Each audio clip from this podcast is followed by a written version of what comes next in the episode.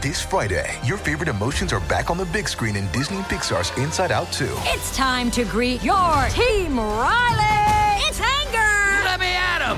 Fear! Safety checklist is complete. Disgust! Ew, ew! Sadness is in the house! Oh no. Hello, I'm anxiety. I'm one of Riley's new emotions. Disney and Pixar's Inside Out 2. There's a part two? We're going! Rated PG. Parental guidance suggested. Only in theaters Friday. Get tickets now. We took it all. We brought them to our land. An endless night, ember hot and icy cold. The rage of the earth. We made this curse. Carved it in the blood on our backs. We did not see. We could not, but she did. And in the end, What will I become? Senua's Saga. Hellblade 2. Play it now with Game Pass.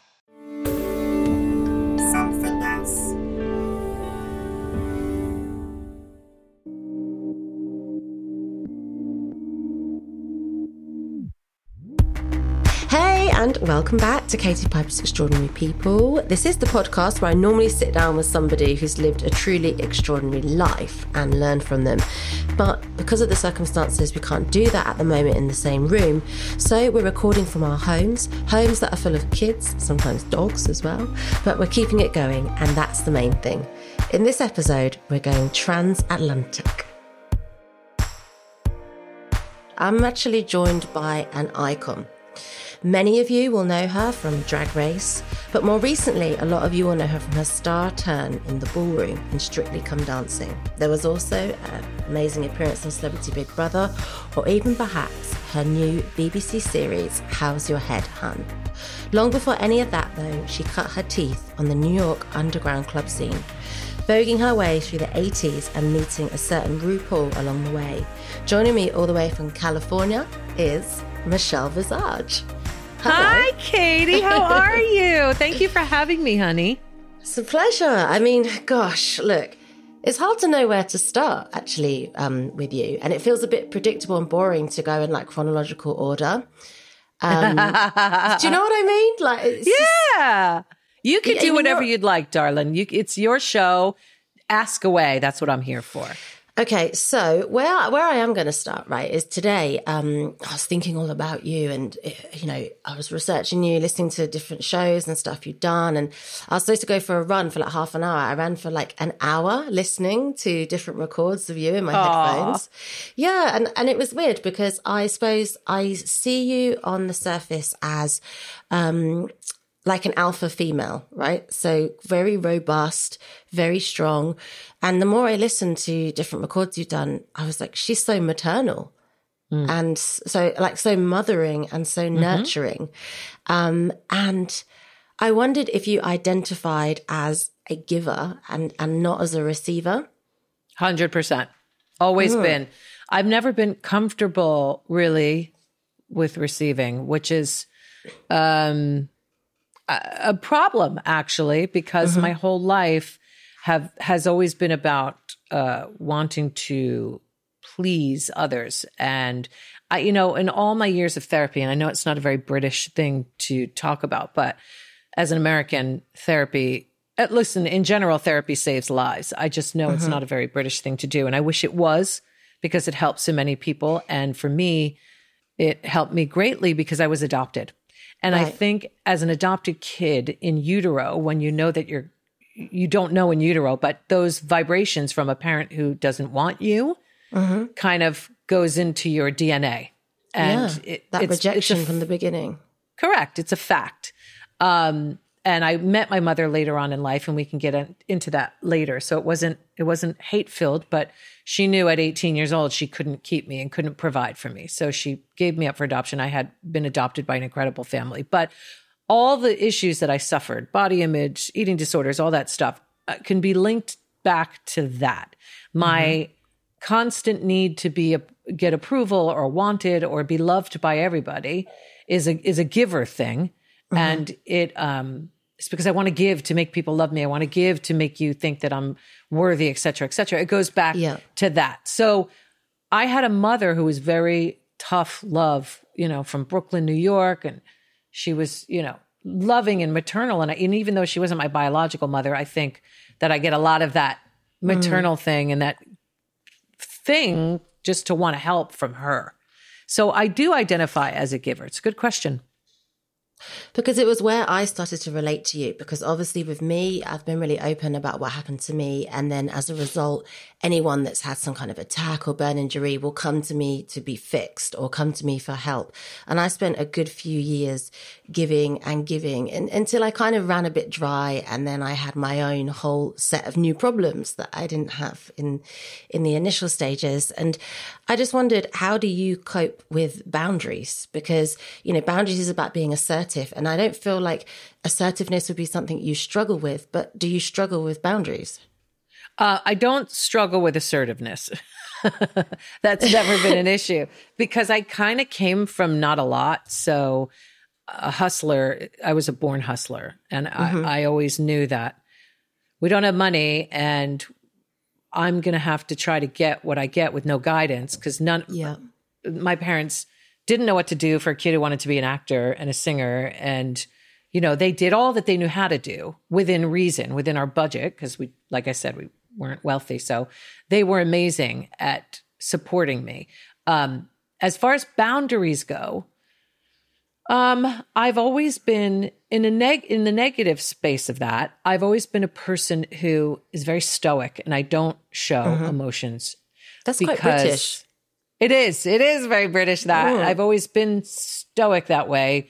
When it comes to me, when it comes to uh, other people, I'm really good at protecting myself, meaning I can give all of me to somebody who needs me. And, and like when mm. I do mm. these events like a drag con or a meet and greet at one of our tours, I try to give that person a real substantial hug and let them know that they matter, let them mm-hmm. know that their, their feelings are valid.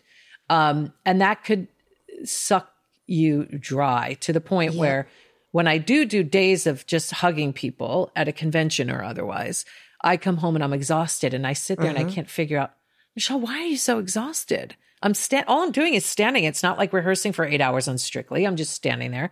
And it's because I'm giving of myself emotionally. So the boundaries come when I I know that I've gone too far and it's yeah. starting to make me feel weak or sad or whatever the situation is.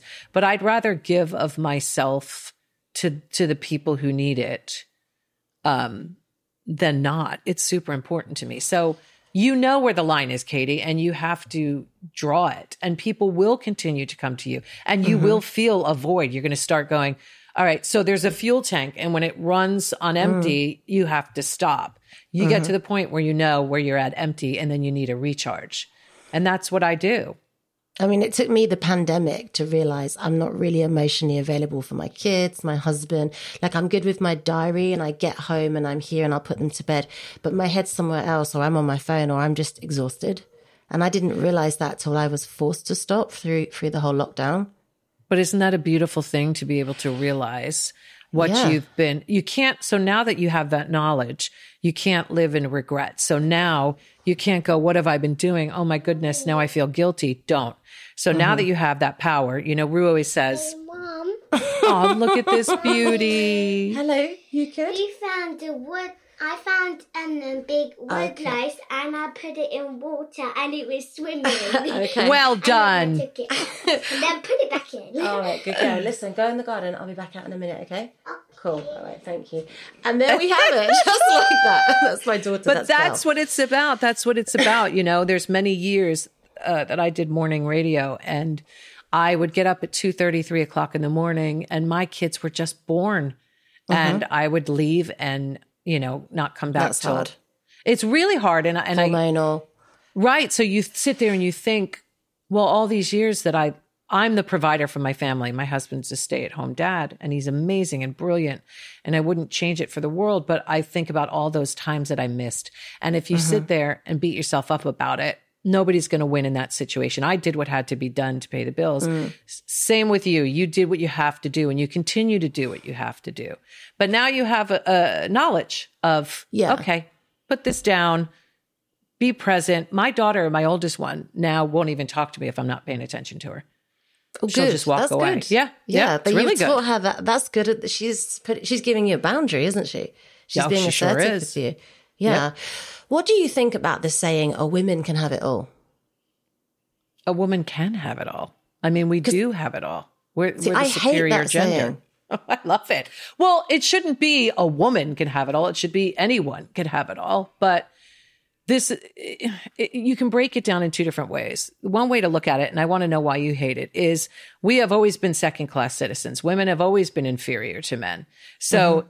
it's an empowering statement as far as a woman can have it all because we've always been told that we couldn't.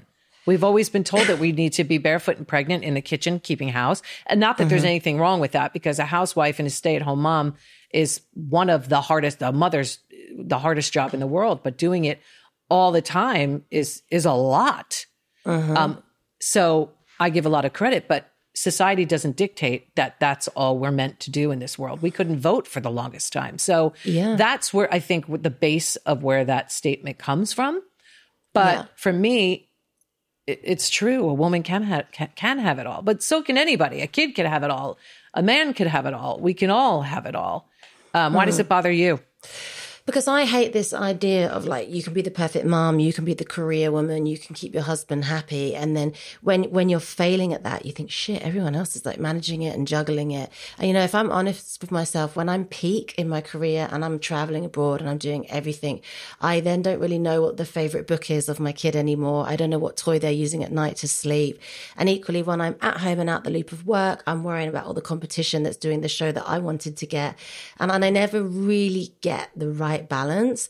And and the kind of saying makes me feel like other people are, and I'm and I'm failing, and it's like this weird circle of envy when you envy something that doesn't really exist in anyone's life. Sounds to me like you put a lot of undue pressure on yourself. I'm a perfectionist to my detriment. I think. Oh you my know god, I'm using you as a therapy I- session. That's quite all right.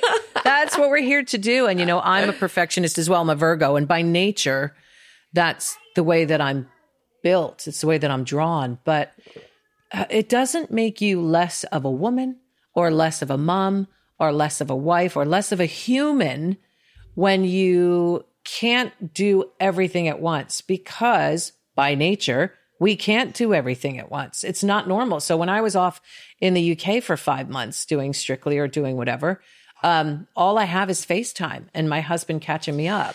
Um, yeah. Do I feel, holy David, I'm sorry. I've just seen the largest squirrel. It looks like a cat. Dave, the size of this squirrel. squirrel in the backyard. Oh my god! Yeah, it's a it's a mutant. Um, but for me, I don't think there's a place for guilt in that because I am doing the best that I can do. My kids are not going without. Your kids are not going without.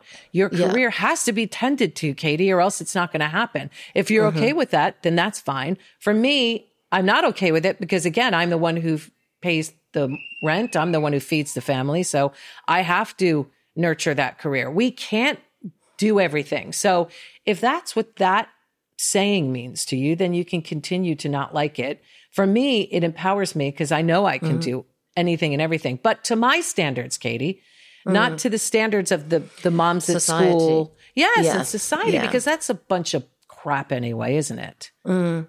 It's funny because I, I think like people see you as an ally for LGBT, but I don't really label it like that. I see you as an ally to everybody who's ever experienced some kind of discrimination, which means it could be straight men, it's women, it, it's everybody that's kind of, you know, felt not enough, perhaps. That's really sweet. And I identify with that greatly. I think it started out and has always been the, the gay community, LGBTQIA plus community has always been my home and my platform and will continue to be that. I have it. We have a gay kid and, and it's just always been my family and my community and having a big mouth and seeing things happen that shouldn't be happening was where it kind of and how it all started for me. But yes, for me, it turns into more than just queer children or gay children. It's it's women who don't feel good about themselves, men who f- felt unworthy, whatever it is. If you, I feel like there's a place for everybody in this world, and nobody mm-hmm. should ever feel less than. It's interesting, this whole concept of strong women. And I, I guess it's a label that it gets attributed to you quite a lot. And I wondered what you thought about does society really like strong women? Do men, do men, like straight men, do they like strong women? Yeah, you do have to say straight men because gay men love a strong woman. Yeah. You know? Um, I think it really depends on how secure the men are because there are women that don't like strong women. I absolutely am so appalled by the way women treat other women. I think jealousy and envy are so such a strong, you know, sense that it stops women from supporting each other. I mm-hmm. love when I meet another strong woman. There's a bit of a hesitation, I think, in the beginning because we're smelling each other out like dogs would do in a fight, but it's it it always ends up great because I love a strong woman. I love a boss B I T C H who's out there running the show and doing her thing. It, it Do you think me, that's an American thing though? Because I think British culture is a bit more like build them up, tear them down, become envious, whereas Americans seem to uplift people more. No, Katie, no. Women in general are taught to tear each other down, and it, it's horrible. Mm-hmm. We need to lift each other up. And I understand jealousy. I understand envy. I go through it all the time, especially in this industry. This industry is really dangerous for that. Mm-hmm. You just said earlier, you know, you'll see somebody who got the job over you and you can't I sit there and going, "Well, why did she get it?" I, you know what I mean? And yeah. that's just that's just our ego speaking. So, I think in in general, you have to find a man who is secure in who they are to lift a strong woman up and support that. And when it happens, it's beautiful. You know, it's very difficult in a relationship to have two alphas or two people that are the strong, so to speak, type. Um, it can happen. It's mm-hmm. just mm-hmm. one has to always fall back just a little to, to help each other, to help the stronger one or the more aggressive or whichever one stay up there. But it's tough. And, and I've been called a lot of names in my lifetime and they won't stop calling me that anytime soon. And you know what? I don't care. I think it's interesting, isn't it? Because I think it's working in this industry that can, you can go through waves of, you know, you feel you can stand your ground, you feel confident. Other times it's a roller coaster of, uh, if it's, if there's rejection, then you question yourself and, and trying to kind of protect yourself from other people's decisions that aren't necessarily about you or your capability. All the time in this industry. This industry is so dangerous mentally, especially to women. The way we mm-hmm. view ourselves, let alone each other, the way we view our bodies, you know, our hair, whatever, every, you never feel good enough. So that's mm. why you have to get to a point like I can't compare myself with Kim Kardashian. Mm-hmm. I don't mm-hmm. have the money. Right. I don't look like her. I don't have the butt. That there's just things that, you know what I mean? It's not fair for me to do that. Yet we do yeah. do that and that's what we have to stop doing as as women. Social media is is you know the worst at doing that. We have daughters. We have to be aware of what they're looking mm-hmm. at and the body shaming and the you know fame shaming the money shame all of it. It all exists. The mm-hmm. slut shaming it's just it's got this cancel culture has got to stop.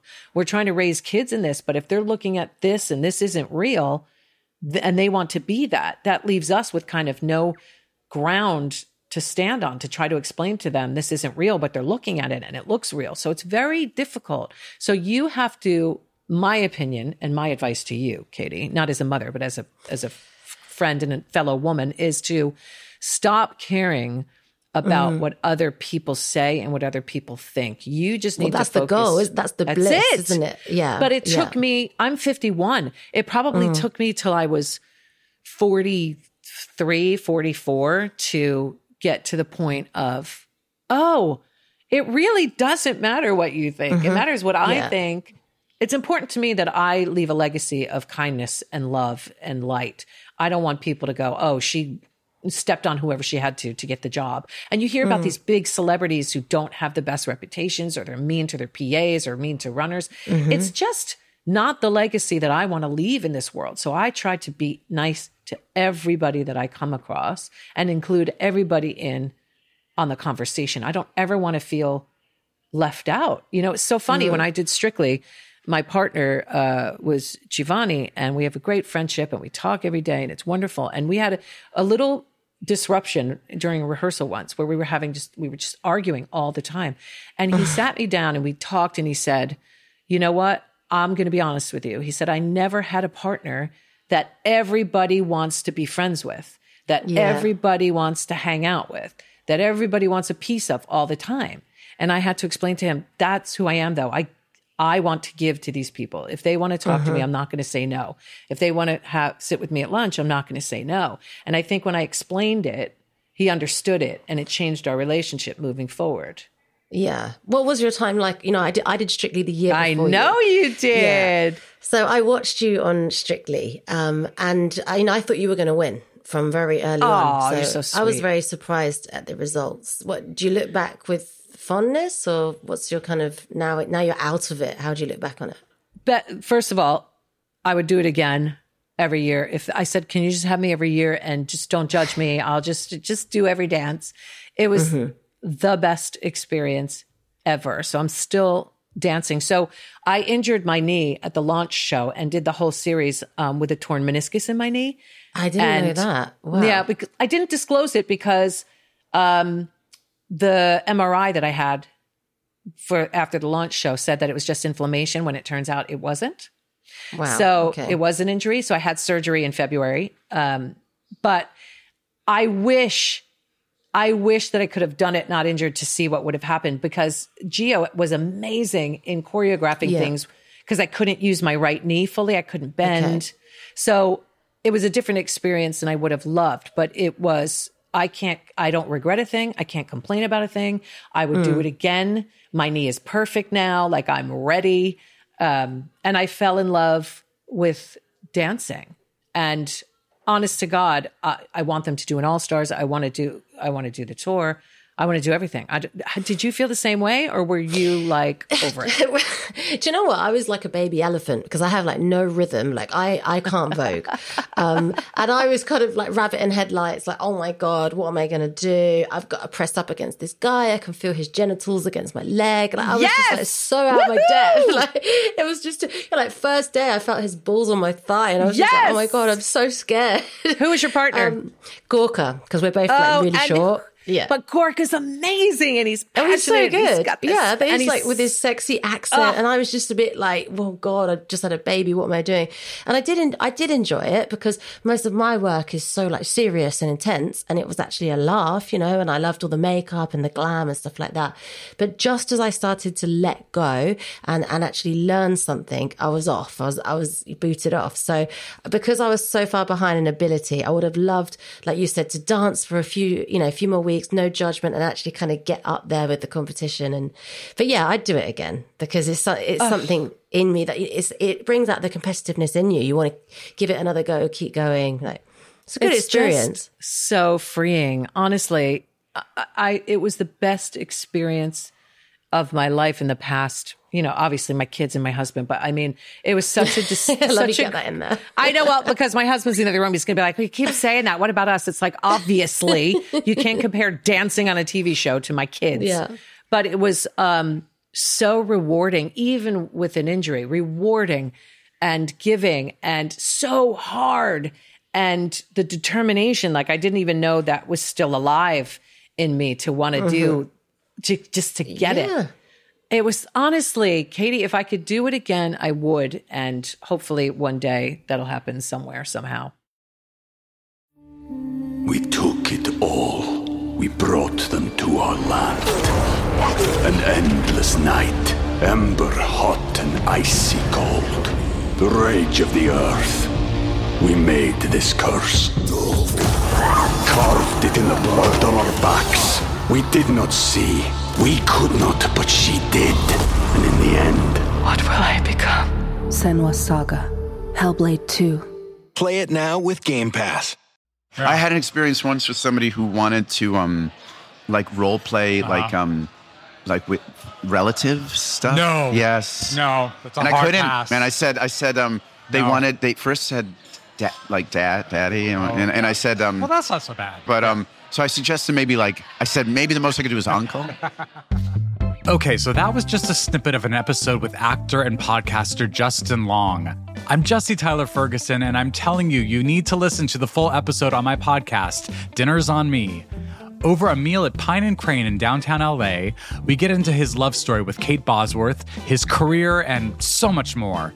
To listen, just search Dinner's on Me wherever you listen to podcasts.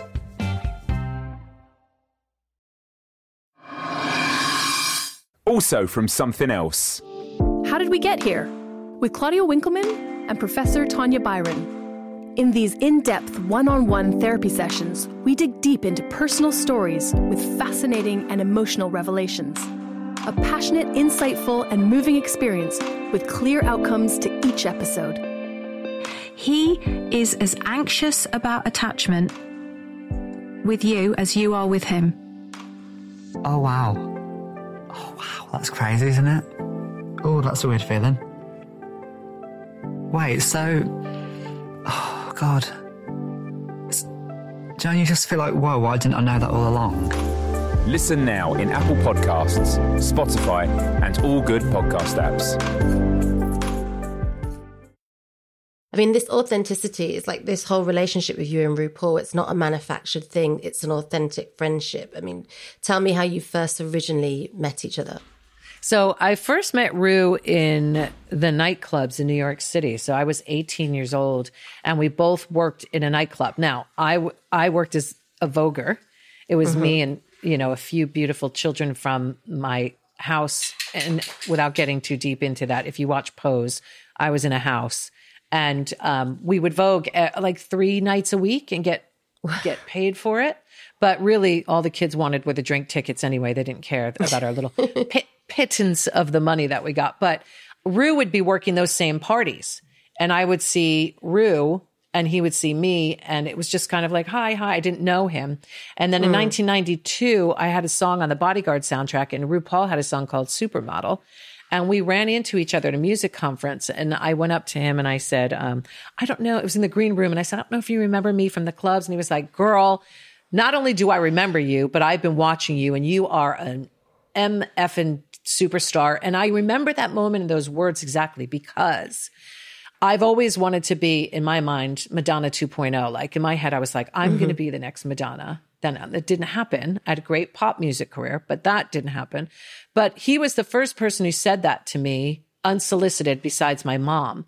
So it was like mm. a moment of, I was Powerful. being validated. Yeah, I was being seen. Yeah. And that was 92. And then 96 happened. And I was auditioning for a brand new breakfast show on radio. And mm-hmm. he was auditioning and they put us together, not knowing that we knew each other. And he walked in the room right. and said, of, of course it's you sitting here. Who else would it be? And that's when our career took off. We started on radio.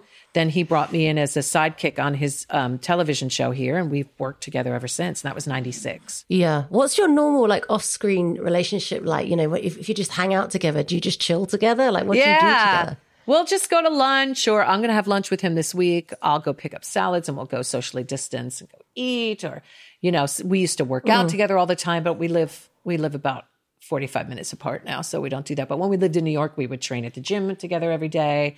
It's just normal friend stuff, in it? Mm. Yeah, just yeah, just real friend.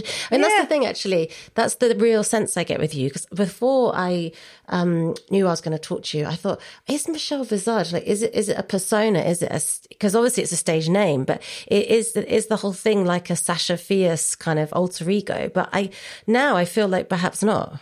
No, it's it's definitely not. I, you know, Ru said to me early on because I do a lot of interviews or whatever and he, I tell everything and I say everything. Nothing's ever off limits.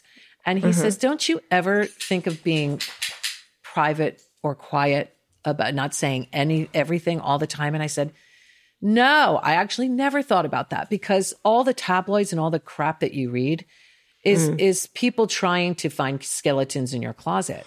And if mm-hmm. you don't have any, then they can't hold it against you. So if somebody says to me, um, you said this, this, and this, and I'll say, well, yeah, it's right, it's right there, it's public. I mean, I have to say, it's the best coping mechanism that has worked for me in terms of putting it out there. I, I go to events with no makeup on. I go to events with loads of makeup on. I talk about my story. You know, if someone trolls me online, you're burnt, you're scarred. I'm like, I'm burnt to a crisp. The, every area on my face is burnt. I know I'm putting it out there. I've written about it. I've spoke about it.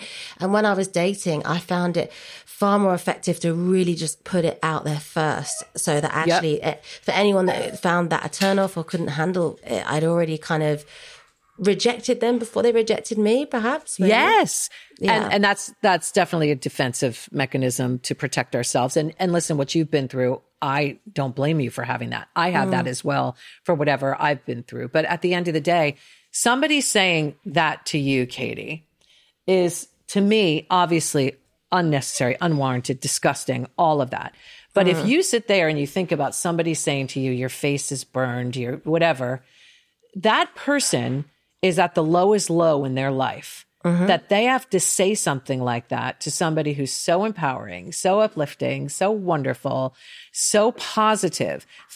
You have to then in turn think about that person and how pathetic their yeah. life has to be it's got, just to a like, point of empathy for them almost. You have to feel yeah. empathy for them. Yeah. What are they missing out on in their life? They're not, they're definitely not experiencing love the way you and I are mm-hmm. if they have to do that. Or if you have to bully a kid because they're gay or whatever the situation is. How bad is their life that that's what they're doing? And you do have to find empathy and reach out to that person if you can mm. and say, can I help you? Because you seem to be in pain. And they'll be hmm. so caught off guard. Yeah, yeah, yeah. You'll floor that them, they yeah. won't know. Yep. Someone said a brilliant one to me that always helps me deal with negativity, and it was um, hurt people hurt people. And Perfect. I thought that that's it. That is it. And that's actually what I recite every time I read something that's an attack, you know? You are um, 100% correct. Hold on. D- is that your David, dog? Lily? Yeah, can somebody let the dogs out? like what dogs do you have? Uh, so we rescue, and we've got yeah. a pity slash Staffordshire Terrier, and then we have um, my husband when we we had to put our our beloved American Bulldog down last year, oh. and my husband has always wanted a Border Collie. So my yeah. daughter went online and she found one that looked like a border collie, but we had the DNA done. She's only 10% border collie. She's mostly she's mostly pit bull as the rest of them are, but she's smaller and she's lovely and we just yeah. got her. Well, in fact, I've seen the dogs because I've seen you pick up dog shit on How's Your Head, hun? Thank you. that's my job. And just to let everybody know that I do it.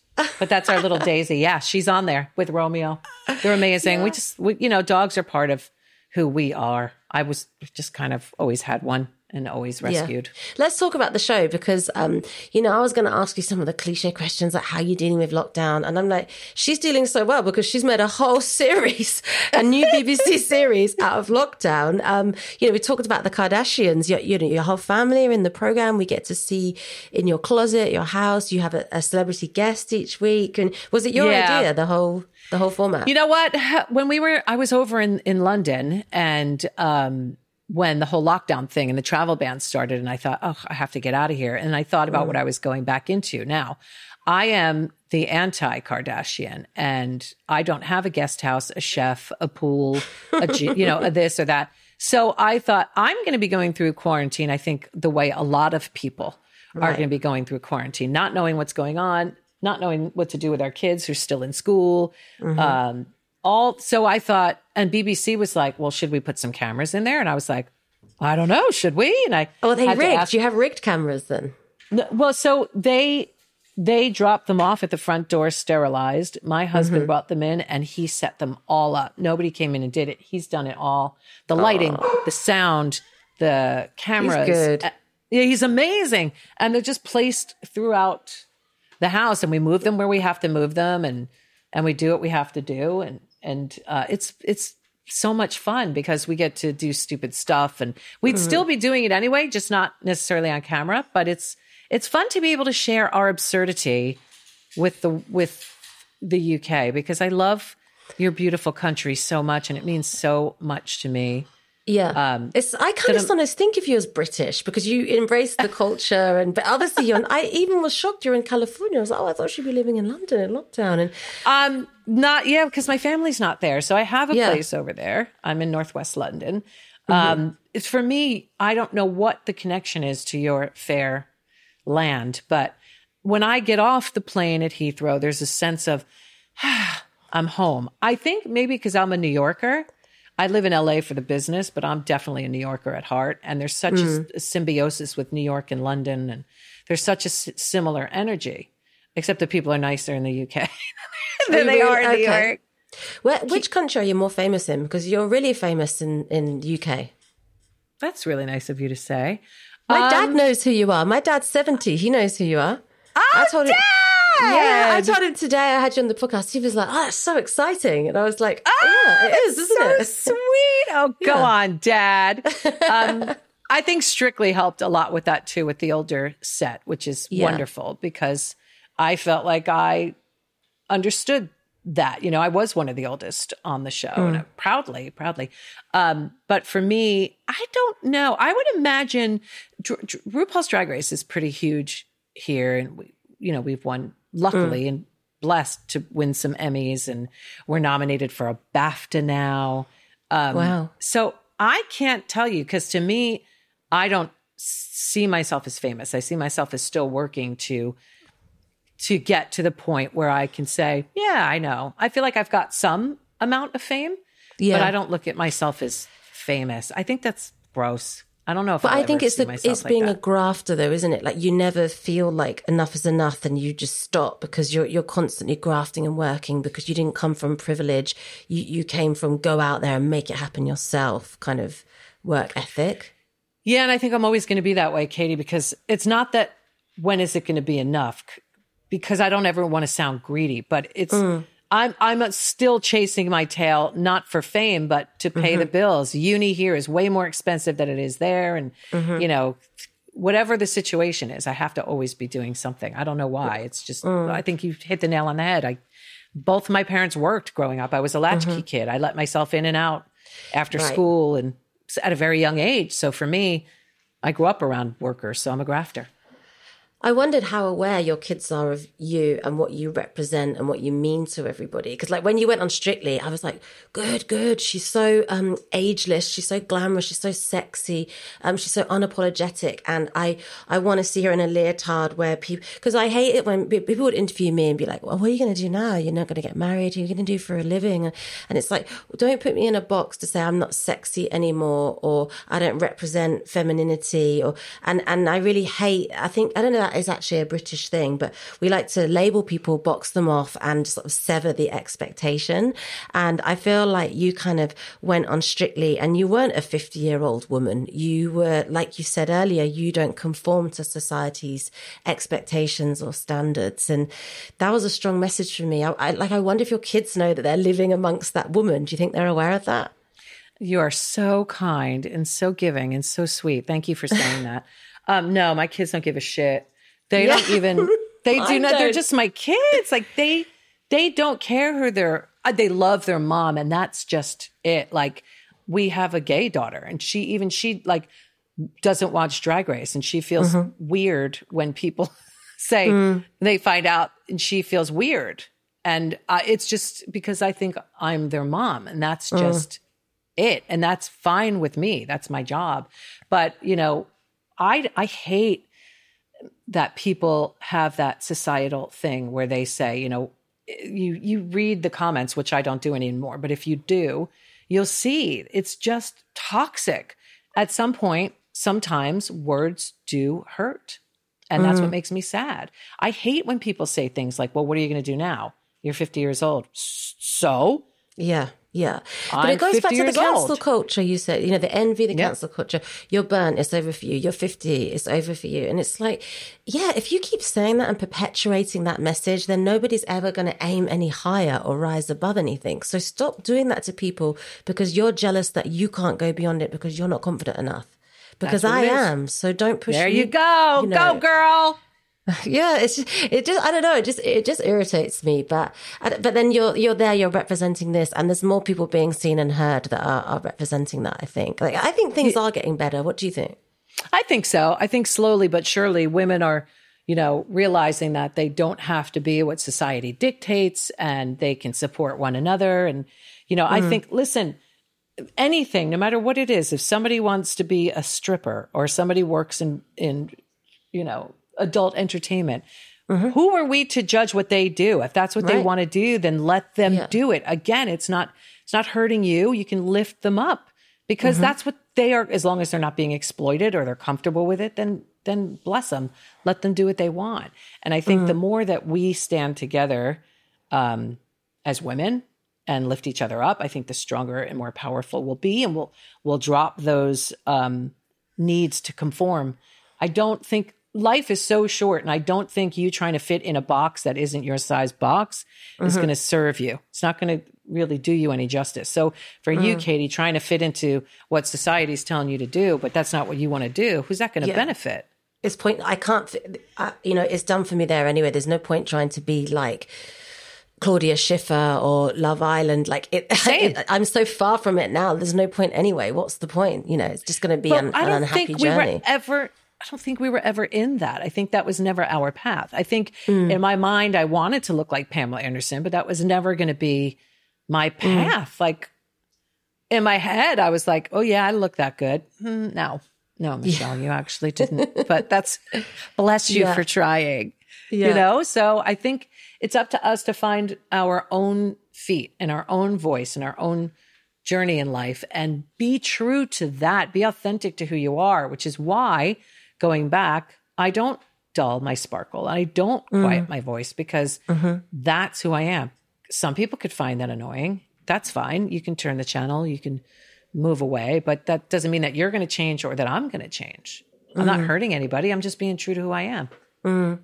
We've talked we've talked a lot about other people and all the people you support. Um, but I wondered how you are in this time of quarantine because I know you've talked openly about eating disorders that have affected you and body image. And I think actually if you've had any kind of addiction or any disorder in your life, quarantine is a time for excess or self harm and punishment.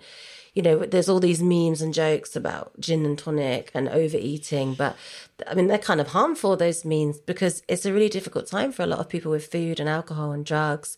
I, I wondered how it's been for you um, personally. I I think there's a thank you. I think there's a um a fine line that everybody's walking here in quarantine that suffer with addiction or mental health issues or uh, body dysmorphia. I think for me, you have to tell yourself, starting with telling yourself it's okay not to be okay because Mm, none of mm. us have ever dealt with this before. We don't know what it's like. Um, this is the first time in history, our history, that we're all in this together. Um, literally, instead of, you know, you could say, I'm here for you, babes, but this is actually, we are all in this together. That's the first and foremost thing. It's okay not to be okay. If you are putting on weight, that's okay. It's Mhm. trust me, it's okay. You're you're healthy, you're alive, you're in your four walls and you're going crazy. I understand. But if if putting on weight is is just the way to get through, then you're gonna that's okay. Surrender. Where the fine line is being walked is when you don't want somebody who suffers with alcoholism to turn to alcohol or somebody who had a drug addictive past to turn to drugs and things like that. That's where it can get really tricky. And that's where I think therapists, numbers, um, good Samaritans, all these numbers are are nonstop 24-7 ringing because Yeah. people do need help through this. And and I implore everybody who needs help that's listening to reach out and get Yeah. the help because it's there. I've been doing. I've been having Skype. I see a therapist normally, so I've carried it on on Skype in lockdown. Good girl. Good girl. It's been excellent. Yeah, it's really. Yeah. It's, some weeks I feel like, oh, I don't know if I need it, and then I go on there and I'm like, I did need it. I really needed it. Other weeks I can't wait for the session to come. I'm really, I'm writing notes down and everything. You know, it's. Oh, Yeah, do you know what, Katie? I think it's a it's a misunderstanding, especially in the UK, about therapy. I think people view it as weak, and Mm. they sweep stuff. It's very British to sweep stuff under the rug and just not talk Mm. about it. But what you don't realize is something that you just said. Sometimes you don't have to have an issue, so to speak. You're just not Mhm. feeling right. You're not feeling Mm. normal, quote unquote. And you don't need to say, you know, I was abandoned at birth. It doesn't need to be these No, big issues. There's no story for it. Everyone has that story. I mean, for me, I actually now do it out of respect for my husband so that I'm not constantly burdening him and offloading to him. And so that the relationship has a clear dynamic of husband and wife, not kind of victim and, and, and someone carrying me. And the same so I don't scream at my kids and get angry at them. You know, I have my private space where I can just offload and it's confidential. It's, You said you still do therapy, is that right? Yeah, I'm on and off um, over the years. Like I said, I've been doing it since I was 16. So it's been a very long time. At one point, I was up to three times a week, you know, when Mm. I had some baggage to deal with. And I've been through good therapists, I've been through horrible therapists, but you It's like eventually dating. fall. It is. It 100% is. So, anybody that's thinking about it and listening, please don't settle for the one that you've been given or the first one that you meet. If it doesn't feel right and you don't feel comfortable talking to that therapist, carry on until you find somebody because it's Mm. important that you have that full disclosure relationship with that therapist. Otherwise, it will not work. Was it a therapist that helped you, uh, guided you through tracking your mum down? Um, no, believe it or not, I did that. So it was a private adoption, and I did it through the adoption agency, and they sent. Uh, they couldn't tell me because it was closed, so they sent her a letter, and they found her through um, Social Security because her driver's license turned up Right. nil. So they found her through Social Security, sent her a letter, and then they called me and said, Your mother contacted us. How do you want her to contact you? Do you want to call her or do you want to have her call you? So I said, Have her call me. And she Oh. called me immediately. And she was, uh, it was amazing. It was an amazing phone call to hear her voice and ask her all these questions. And then I met her like a month after we spoke on the phone. And that was amazing because it I thought it was going to be a moment where the heavens opened and God shone his light on me and was like, "Ah," but it wasn't that. Angels weren't singing. It was more I was 26, I think, 25 or 26. It was more of and my mom was still alive. So she had a problem with it and I kind of said, "Listen, I'm doing this with or without you. I'm Mhm. not replacing you. You're my mom." Mhm. You could Mhm. either know about it or not. And she said, All Mhm. right, I want to know. I said, If you want to know, then I'm going to tell you. So I went to meet Joanne, who's my biological mother. And it was a moment of looking at her and seeing her face and going, Okay, now I can put it together. And it was Mhm. more of a thank you, woman to woman, for not terminating her pregnancy, for allowing me to have the life with my mom and dad. And it was that, it was more about that. And then we ended up having a great relationship until she passed three years ago. Okay. So it was the start of something. It wasn't closure. It was the start of a relationship. Start of a relationship, but she was not overbearing. My mom had died before I, I got pregnant, and my biological mother was still there. So she, like, when I gave birth to our first daughter, Lily, she came in, she stayed out of the way, stayed with Mhm. us, but did not, she just cooked for us, she cleaned for us, she took Mhm. care of, of what she could on my part. Like, she always knew her place. I didn't ever call her mother or mom. It was always Joanne. And I had two sisters, half sisters that I met that I'm still close with today. So I got a whole new extended family that I never knew existed, which was the cool part of it. And she Mm. knew she never overstepped her boundaries. She was just a wonderful, giving, loving woman. And being a mother now, I couldn't imagine the pain of carrying a baby than having to give it up. But I'm Yeah. grateful. It's amazing how you summarized her, a wonderful, giving, loving woman, which I think summarizes you. You know, very gentle, really. You know, to have this forgiveness in your heart, to have this acceptance, and almost to be at peace and sort of healed through meeting her like that. I mean, some people might not have dealt with it that way and might have lived with resentment and anger. I understand that too, especially for adopted kids who don't get to meet their parents. And and a lot of the times it doesn't work out. But it Mhm. was, you know, hardest thing she ever did. And it, there was a while when I found out I had sisters, I was like, well, why did she keep them? You know, you go through this thing in your mind. Why why did she keep them and not me? And there are stories, but really they don't matter. What No, no, matters no. is that I was given this opportunity to Mhm. have a beautiful life where she could have easily ended the pregnancy. And she didn't. So I was Yeah. grateful for that.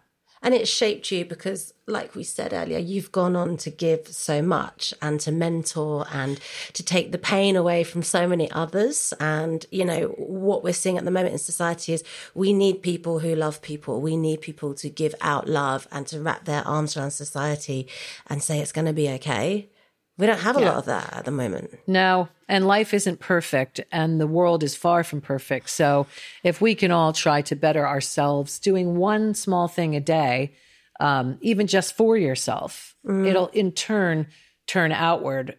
When you start to show that love to yourself, it has no choice but to kind of radiate outward and love people for for who they are. Most people that are racist or homophobic or xenophobes, whatever it is, not not most, all, they all don't love themselves. Mhm. They can't they can't show themselves the love and respect that they deserve. So therefore, will never be able to give it to anybody else unless they work on themselves. Mhm. And that's what it's that's what it's about, learning to really and truly love and accept yourself and then you'll be able to radiate that outward.